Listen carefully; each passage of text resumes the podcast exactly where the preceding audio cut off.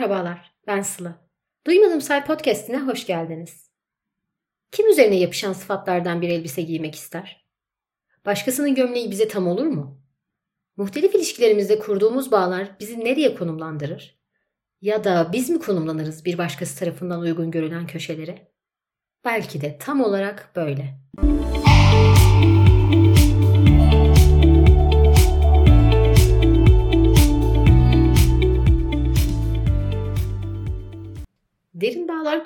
ilişkileri anlamlandırma güdüsü yine çok eskilere dayanan ve insanlık tarihi boyunca tekrar eden bir davranış aslında. Gerek arkadaşlık ilişkilerimizde, gerek aile ilişkilerinde, gerekse de duygusal ilişkilerimizde kendimizi konumlandıracak bir yer arıyoruz aslında. Ve çok naif bir yerden dokunuyor hepimize bu durum. Tıpkı bir tanrı edasıyla bir bağ yaratmaya çalışıyoruz. Her ne kadar çok sevdiğim bir kurgusal karakter olan Bojack'in dediği gibi dünyada sahip olduğumuz tek şey kurduğumuz bağlar olsa da Bazen de bu bağlar tıpkı kalın bir urgan gibi ayaklarımıza dolanıyor. Hatta sarıp sarmalıyor, boğuyor, canımızı yakıyor. Aslında bir yandan da bunlardan korkmamız çok normal, çok doğal. Freud'un meşhur bir öğretisi vardı. İnsanların çoğu özgürlüğü gerçekten istemezler. Çünkü özgürlük sorumluluk gerektirir ve insanların çoğu da bundan korkar diye. Tam olarak böyle bence. Hayatla kurduğumuz bağlar, hayatımızdaki insanlarla kurduğumuz bağlar ne kadar derinleşirse o kadar sorumluluk yüklüyor bize. Yalnızca insanlarla da değil, hayatın kendisiyle. Yani hayatta kavga etmeden bir harmoni içerisinde yaşayabilmek de bir gömlek giymeyi gerektiriyor. Ve elbette kendi dikmediğimiz bir gömleği giymek epeyce zor oluyor. Bu bir türlü giyilemeyen gömleklere dair birkaç ay önce çok sevdiğim iki arkadaşımın da tavsiyesiyle Piray Erdoğan'ın Seyir romanını okudum. Romanın baş karakteri Mina da tıpkı çoğumuzun dönem dönem yaşadığı gibi kendine dair çok şeyi merak eden, kurduğu bağları anlamlandırmaya çalışan bir genç kadın.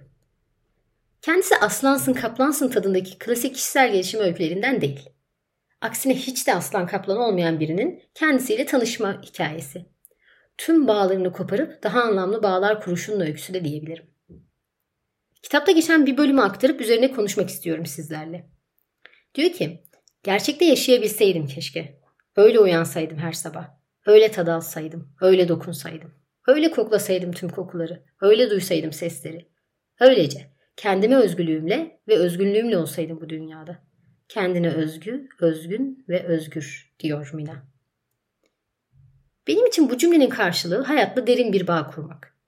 İlk kez tattığın bir meyveden, bir kokudan, bir uykudan, bir insandan keyif alarak yaşamak ve bu bağın sunduğu sorumluluğu da üstlenerek yaşamak. Bir şeyleri değiştirebilme gücünü kendinde bulabilmek. Bir başkasının senin için çizdiği yola ihtiyaç duymamak. İyi de kötüyü de sahiplenmek belki de. Bir sıfat yapıştıracak olsam şu meşhur gömleğe harmoni tutturmak derdim. Bazen de o harmoniyi kendi elimizle isteye isteye bozuyoruz. Sorumluluk almak diye kıvrandığım nokta burada devreye giriyor fikrimce. İnsan derin bağlar kurmaya meyillidir. Ancak kendisini korumaya, muhafaza etmeye daha da meyillidir. Zarar göreceğimizi hissettiğimiz anda veya bunun biraz daha buruğu, hayal kırıklığına uğradığımız zamanlarda koparıp atıyoruz tüm bağ- bağları. Ya da daha az manalı, daha yüzeysel ilişkiler kuruyoruz insanlarla. Aidiyet kavramı da tartışılır elbette ama ait olduğumuz yerden çok farklı bir noktada konumlandırıyoruz kendimizi. Sırf korktuğumuz için, kefarete razı olmamak için, olanı muhafaza etmek için. Biz koyduk sanıyoruz kendimizi o noktaya ama çevrenin rolünü atlıyoruz genelde.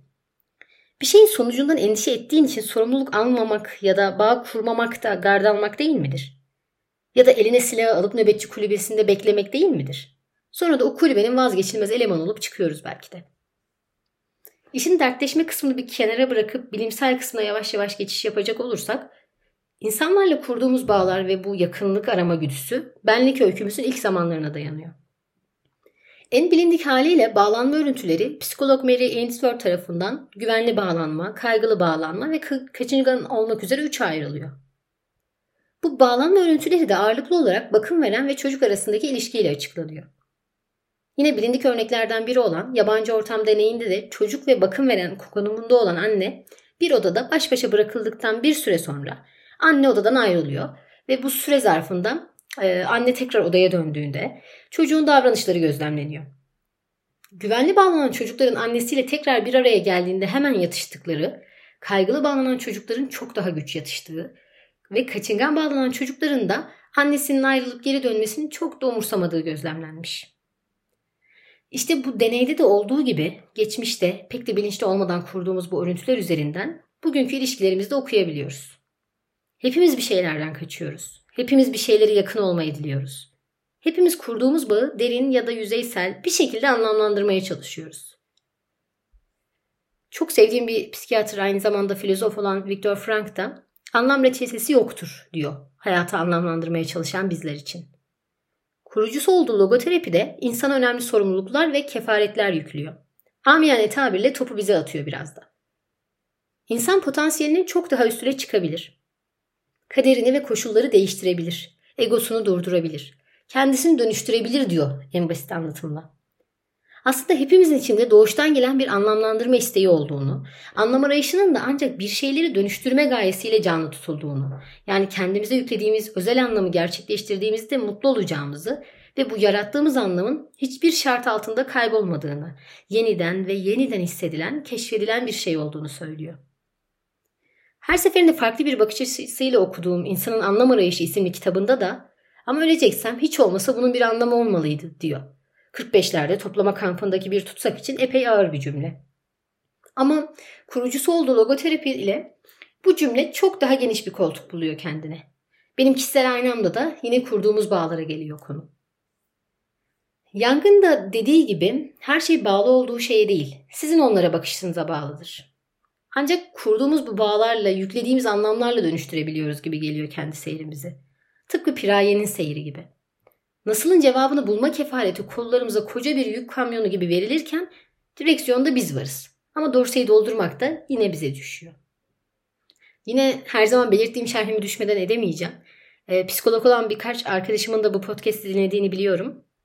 Bu nedenle psikoloji akademik anlamda alanım olmadığı için yanlış veya eksik bir bilgi verdiysem arkadaşlarımın da beni uyarmasını rica edeceğim. Düşeyim yine de bu şerhe. Yine de tüm kayıt boyunca tekrarlayıp durduğum şu gömleği kendimize göre dikebilmek için ve o sıfatlarla, bağlarla, tüylü kavramlarla bir harmoni tutturabilmek için belki de önce kendimizle olan harmoniyi yakalayabilmemiz gerekiyor. İnsanlık var oldukça insan davranışları üzerine sayısız çalışmalar yapılmaya devam edecek ve çoğu da bilimsel bir temele oturacak. Ama derin ve anlamlı bağlar kurmaya aç insan yanımız bunu yapmasa bile koşa koşa bir cevap aramaya devam edecek. Bu kaydı da yıllar önce Datça'da öğren yerinde tanıştığım fazlaca yaşlı emekli bir albayın sözüyle bitirmek istiyorum. Eğer hayatı koşarak yaşarsan yolun kenarındaki çiçekleri fark edemezsin. Yalnızca üzerine basıp geçersin.